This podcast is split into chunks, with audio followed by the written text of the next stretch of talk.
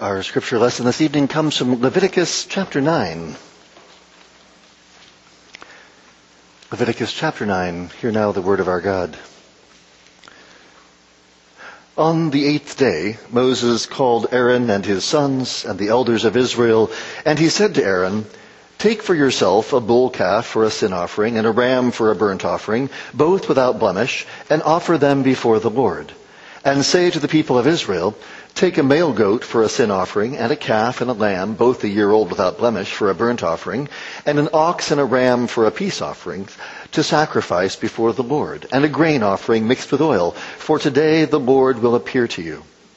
And they brought what Moses commanded in front of the tent of meeting, and all the congregation drew near and stood before the Lord.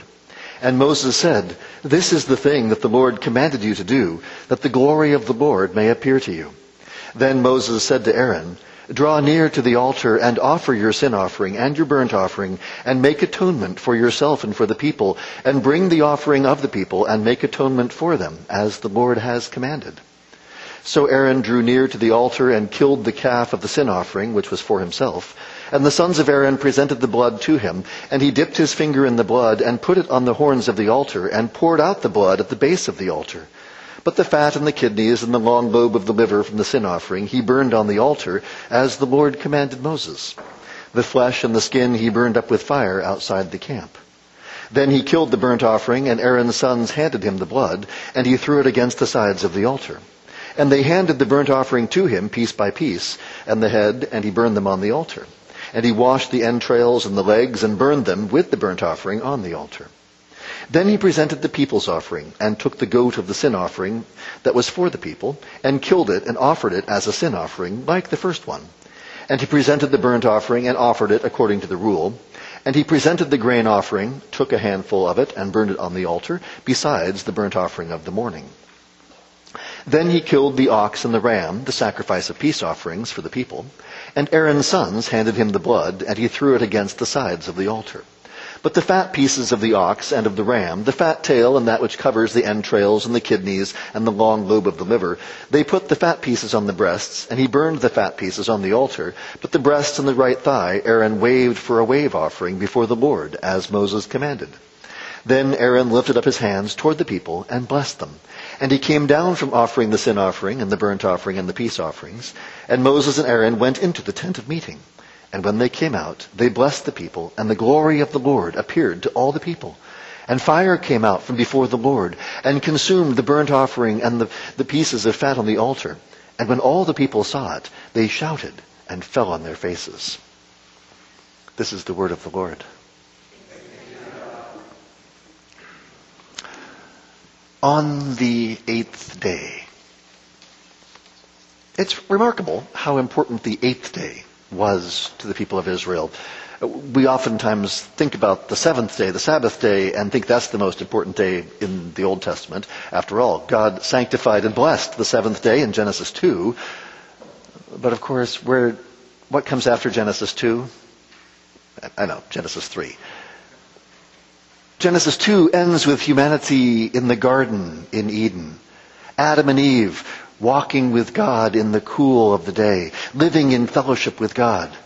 Every seventh day was a reminder that they were entering God's rest. But for us, there's a problem with that seventh day. Because in Genesis 3, man rebelled against God, refused to heed his voice, followed the voice of the serpent, and were banished from the garden. They were exiled from the presence of God and thus every seventh day was a reminder of how they had failed to enter God's rest. The seventh day is a reminder of how things are not what they should be. Actually, you hear this in the way that the fourth commandment is put in the law of Moses. Listen to how Exodus 20 puts it. Remember the Sabbath day to keep it holy. Six days you shall labor and do all your work, but the seventh day is a Sabbath to the Lord your God. On it you shall not do any work, you or your son or your daughter, your male servant or your female servant, or your livestock, or the sojourner who is within your gates. For in six days the Lord made heaven and earth, the sea and all that is in them, and rested on the seventh day. Therefore the Lord blessed the Sabbath day and made it holy. And you might say, what's wrong with that? Oh, nothing. That's, that's the creation as it should be. The foundation for our Sabbath observance is that it's patterned after God's own pattern. The problem is found in the retelling of, this, of the fourth commandment in Deuteronomy 5. Because in Deuteronomy 5, when Moses recounts the Ten Commandments, the other nine, he states almost verbatim, the same as in Exodus 20. But in Deuteronomy 5, he changes the fourth commandment significantly. The first part starts the same. Observe the Sabbath day to keep it holy as the Lord your God commanded you. Six days you shall labor and do all your work, but the seventh day is the Sabbath of the Lord your God. On it you shall not do any work, you or your son or your daughter or your male servant or your female servant or your ox or your donkey or any of your livestock or the sojourner who is within your gates, that your male servant and your female servant may rest as well as you you shall remember that you were a slave in the land of Egypt, and the Lord your God brought you out from there with a mighty hand and an outstretched arm. Therefore the Lord your God commanded you to keep the Sabbath day.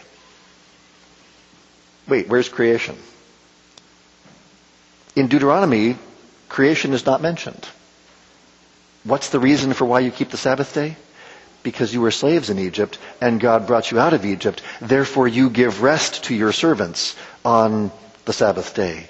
Remember, you were a slave. The Lord delivered you so that He might bring you into His rest. Uh, this morning we started our service with Psalm 95, which recounts the rebellion in the wilderness and God's solemn oath that the rebels would not enter His rest. Entering the promised land is compared with entering the garden, returning to Eden. Israel as the second Adam, redeemed by God's mighty hand, returning to the Lord, entering God's rest, coming into the land is paralleled with entering the garden, entering God's rest. But Israel rebelled. And as Hebrews 3 and 4 point out, if Joshua had brought Israel into God's rest, then Psalm 95 would not have spoken of another day, if Psalm 95 is applying the concern about Meribah and Massah, the rebellion in the wilderness, and saying, the call comes to you now to enter God's rest. It's the same problem that we've been seeing so far in Leviticus. Who can ascend the hill of the Lord? Who can enter God's holy place? At the end of the book of Exodus, we saw that the tent of meeting, the tabernacle, had been consecrated there is now a place on earth where God meets with his people, and the glory of the Lord filled the tabernacle in Exodus 40. But when the glory of the Lord filled the tabernacle, no one could go in. There's a, a place to enter the presence of God, but when God's there, you can't go in. Okay, how's this going to work? How can man enter God's rest? How can humanity return to the Lord? How can we return to Eden? How can we go back and enter God's rest? And God's answer is, there is no way back. The cherub with the flaming sword still guards the entrance to Eden. But there is a way forward. You cannot go back to the seventh day. There must be a new day. There must be an eighth day. This is why Aaron and his sons must spend seven days in purification and consecration.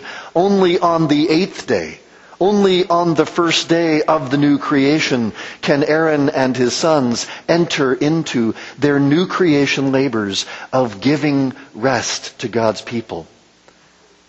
We heard in, in chapter 8 of the ordination offerings, the, the preparation for the entrance into the priestly service of God. Now here in chapter 9, we hear of the commencement of that service. This eighth day was the dawn of the new creation. Now, from our perspective on this side of the cross, we would call it the dawn of the shadow of the new creation. But for Aaron and his sons, for Israel, this is the dawning of a new creation. Israel is my son, my firstborn. Adam had been created as the Son of God who would live in communion with God. Adam had failed. This is, this is the greatest thing that has ever happened in human history. The glory of the Lord, which had appeared at Sinai, and God had appeared to Abraham, and uh, uh, uh, Abraham, Isaac, and Jacob had, had gotten the, but God had never appeared to all his people. Now he has appeared at Sinai, and not only that, but the glory of the Lord has now filled the tabernacle. God is going to go with his people as they go through the wilderness. But now, God wants a people to be near to him. How can humanity draw near to God? Ever since the Garden of Eden, there has not been a place on earth where humanity could draw near to God. Oh, once in a while, when God shows up and specially favors a patriarch, okay, something happens. But where is there a place on earth where you can say, I want to go and meet with God? There is no such place. Only here at Sinai does God say, I will come down and dwell with my people. This is the beginning of the pattern that God is going to show his people of what will happen when the Word became flesh and tabernacled among us for Aaron and his sons, for all Israel. This day is the dawning of the new creation. The eighth day has come. It's why the resurrection of Jesus is always said to be the first day of the week, or it's sometimes said the eighth day. Because all of this, this pattern is pointing forward to it's when the new creation dawns. There must be a day beyond the seventh day. And this is what God was teaching them. And so, and so Moses said to Aaron, Take for yourself a bull calf for a sin offering and a ram for a burnt offering, both without blemish, and offer them before the Lord. Notice in verse 2 that Aaron must start once again with a sin offering and a burnt offering for himself. Before he, he, he spent the last seven days consecrating himself, offering sin offerings and burnt offerings for himself. He spent the last seven days doing this. And he has to do it again on the eighth day. Uh, note especially that the sin offering for the priest must be a bull calf. Now, previously we've heard, referred simply as a bull. Here we're told a bull calf. Remember that Aaron had made a golden calf, same word, for Israel to worship back in Exodus 32. It's appropriate that Aaron must offer a calf as a sin offering for himself. It's a reminder to Aaron and indeed all Israel since, uh, remember, that was just a few months ago.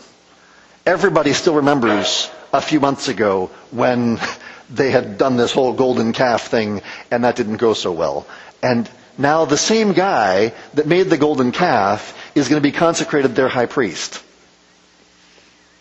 The priests are not sinless. It's why they must offer a sin offering for themselves. Even after seven days of making atonement and purifying themselves, they still have to offer a sin offering on the eighth day. You might say, seriously? They've been in the tent of meeting for seven days.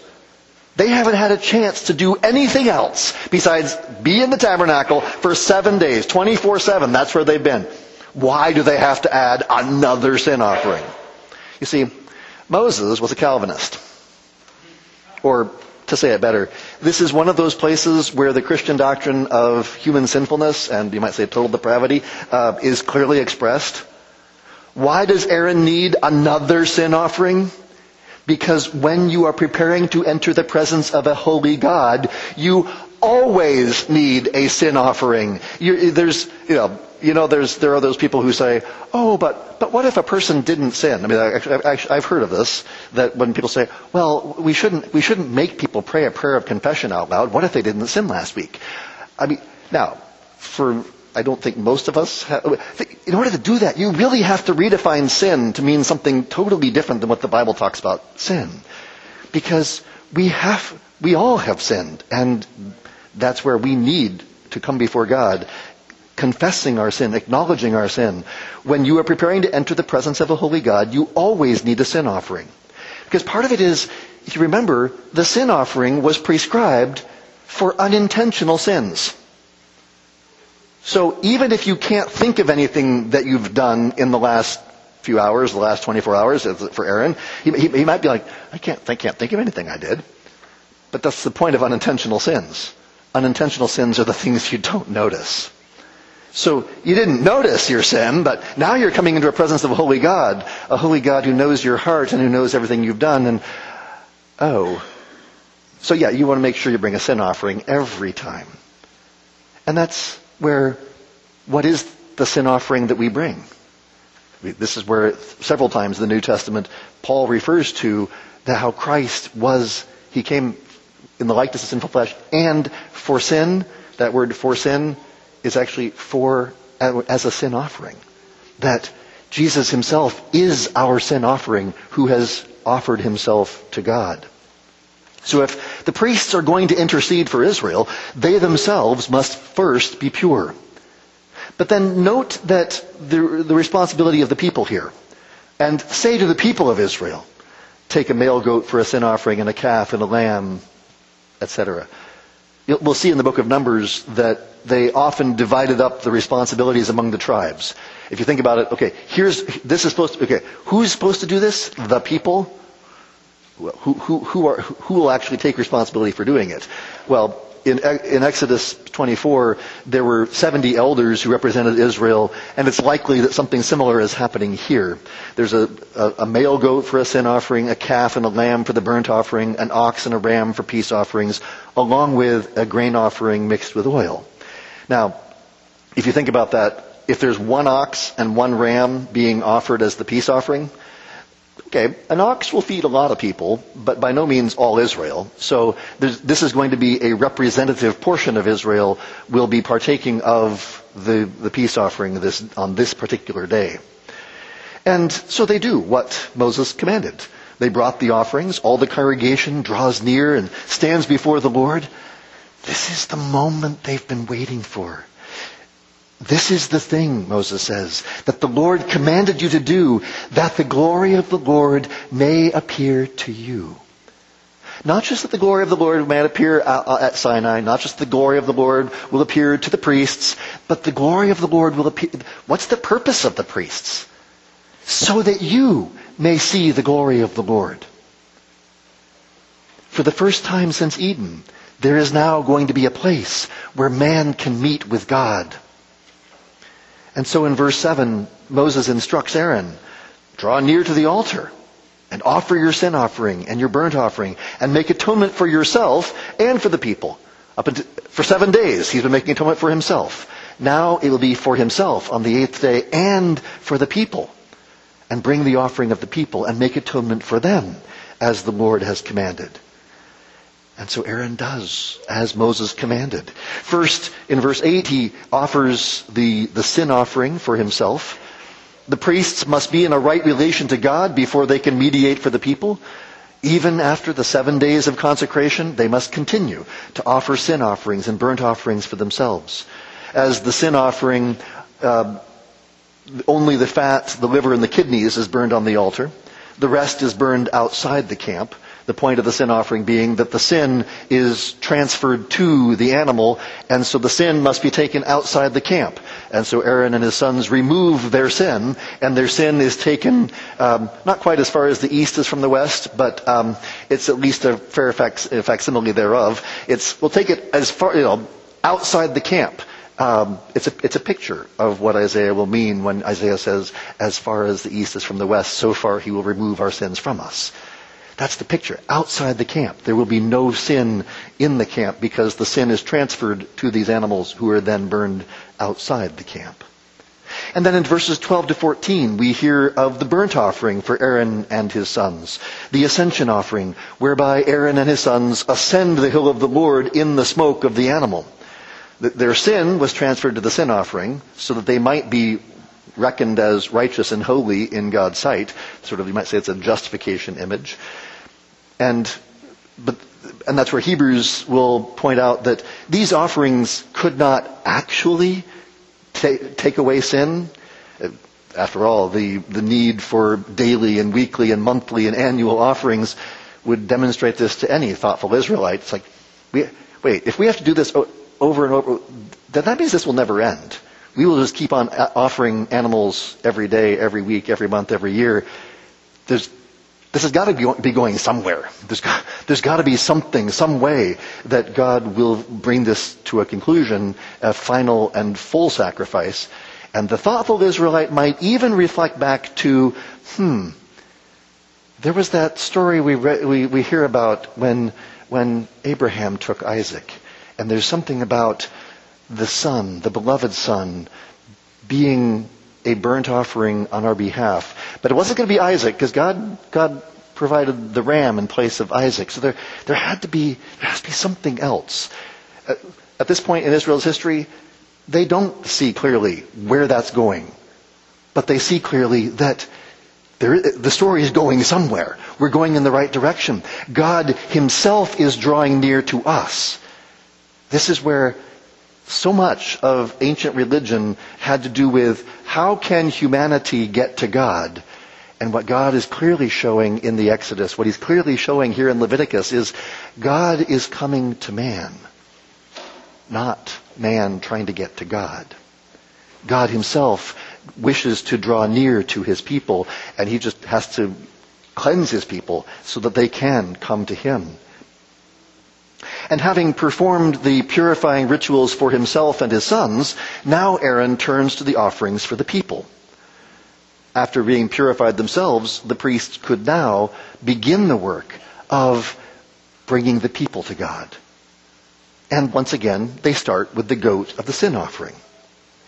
Now, the use of a male goat might seem odd at first, especially if you remember back in chapter 4, verse 14, we were told the sin offering for the whole congregation is supposed to be a bull. But if the sin offering for the priest is also a bull, it appears that the priest's bull suffices to reduce the price for the people to a goat. So, uh, if a if a priest's bull is able to reduce the price for the people, how much is a papal bull worth? Not the, it's not worth the paper it's written on. So, um, so when the Pope issues a decree, it's called a papal bull. Um, so Luther had the right idea. When the Pope issued a, a, a bull calling for his arrest, Luther had it burn, burned in the fire as, as, as, a burnt offering. I don't know. Um, but after, and yes, yes, Luther did have a lot of fun with the with the play on words because even in German it works there. Um, but after Aaron offered the sin offering for the people, he then offered the burnt offering so that the people might draw near, so that they could ascend the hill of the Lord. And he offered the grain offering, the, the tribute offering, which with a, a handful burned on the altar and the rest given to the priests. Well, then came the ox and the ram, the sacrifice of peace offerings. The, notice here that when, we, when you see the word sacrifice used, in the Old Testament, sacrifice is always used to refer to peace offerings. Uh, and that's where, so oftentimes in the New Testament, the word sacrifice gets used more indiscriminately. But in the Old Testament, uh, the word sacrifice is used always in relation to the peace offering. The blood of the animal is thrown on the sides of the altar. And if you think about what's going on here, you know, we've now had several animals with their blood thrown against the side of the altar, there's going to be quite a little river of blood flowing down from the altar. Uh, in fact, when we get to the temple, they actually have a little channel cut so that there's a way of getting this this blood out uh, without uh, because I mean, if you if you're familiar with the smell of blood, I mean, you, you don't want you don't don't want it going everywhere. You want to sort of channel it so that you can get it out.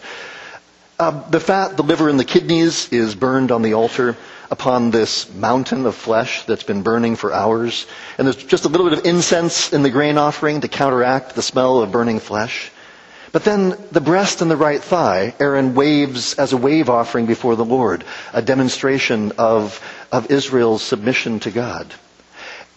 Now, at this point, the uh, sort of uh, uh, sort of the, the, the, focus of, the, of our text turns to what Moses and Aaron do. But it's just worth noting, at this point then, the, the meat of the, uh, the breast and the thigh would now be cooked for Aaron and his sons, and the rest of the meat of the ox and the ram would be for the people, or for their representatives on this special day. So that's, that's the sort of thing that it rarely mentions the details of, um, but as that's going on on the side, um, then Aaron lifts up his hands toward the people and blessed them. And he came down from offering the sin offering and the burnt offering and the peace offerings. And he, uh, he blesses them. Now, in Numbers six, we'll hear the Aaronic blessing. On, on, that occasion, he may have said something different, but it would have been something like this. It's what I say Sunday evenings usually. The Lord bless you and keep you. The Lord make his face to shine upon you and be gracious to you. The Lord lift up the, the, his countenance upon you and give you his peace. And as God says in Numbers six, so shall they put my name upon the people of Israel, and I will bless them the priestly blessing is not simply a, a wish or even a prayer. The priestly blessing is a declaration of God's own blessing. When I bless you at the end of the worship service, it's not a mere wish that you be blessed, nor is it a prayer that God would bless you. I am placing God's name upon you. I am declaring His blessing. And having received God's blessing. Because you think about what's going on. Well, Aaron has received God's blessing, and now he mediates that blessing to his people. It's, it's a central theme of, of the priesthood throughout the Old Testament. They are set apart to serve in the tabernacle and later in the temple, but not for their own benefit. The priests serve as mediators to mediate the blessings of God to Israel. Now, watch what goes next. Until this day, we were told that Moses would go into the tent of meeting. Sometimes Joshua went with him. But now, for the first time, Aaron joins Moses in the tabernacle. There is a high priest. There is a high priest who is like his brothers, who knows their frailty because he's a sinner, like one of them as Hebrews 5 says, for every high priest chosen from among men is appointed to act on behalf of men in relation to God, to offer gifts and sacrifices for sins. He can deal gently with the ignorant and wayward since he himself is beset with weakness. Because of this, he is obligated to offer sacrifice for his own sins, just as he does for those of the people. And no one takes this honor for himself, but only when called by God, just as Aaron was.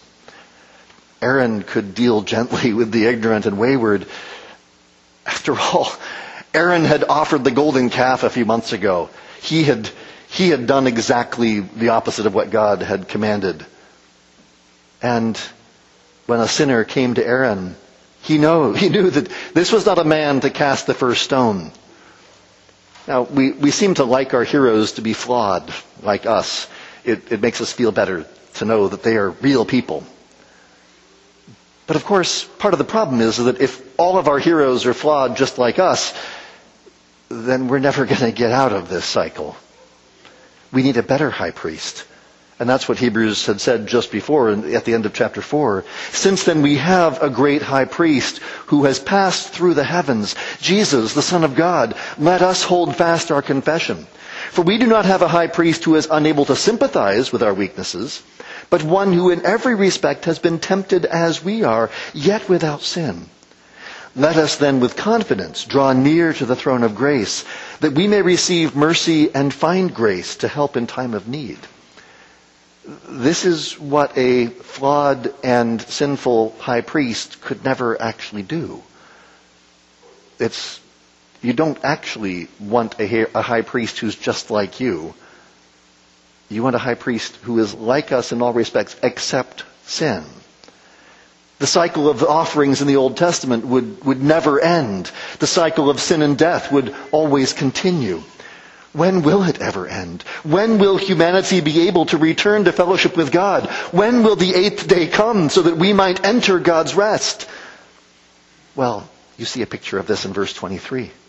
When Moses and Aaron went into the tent of meeting and when they came out, they blessed the people.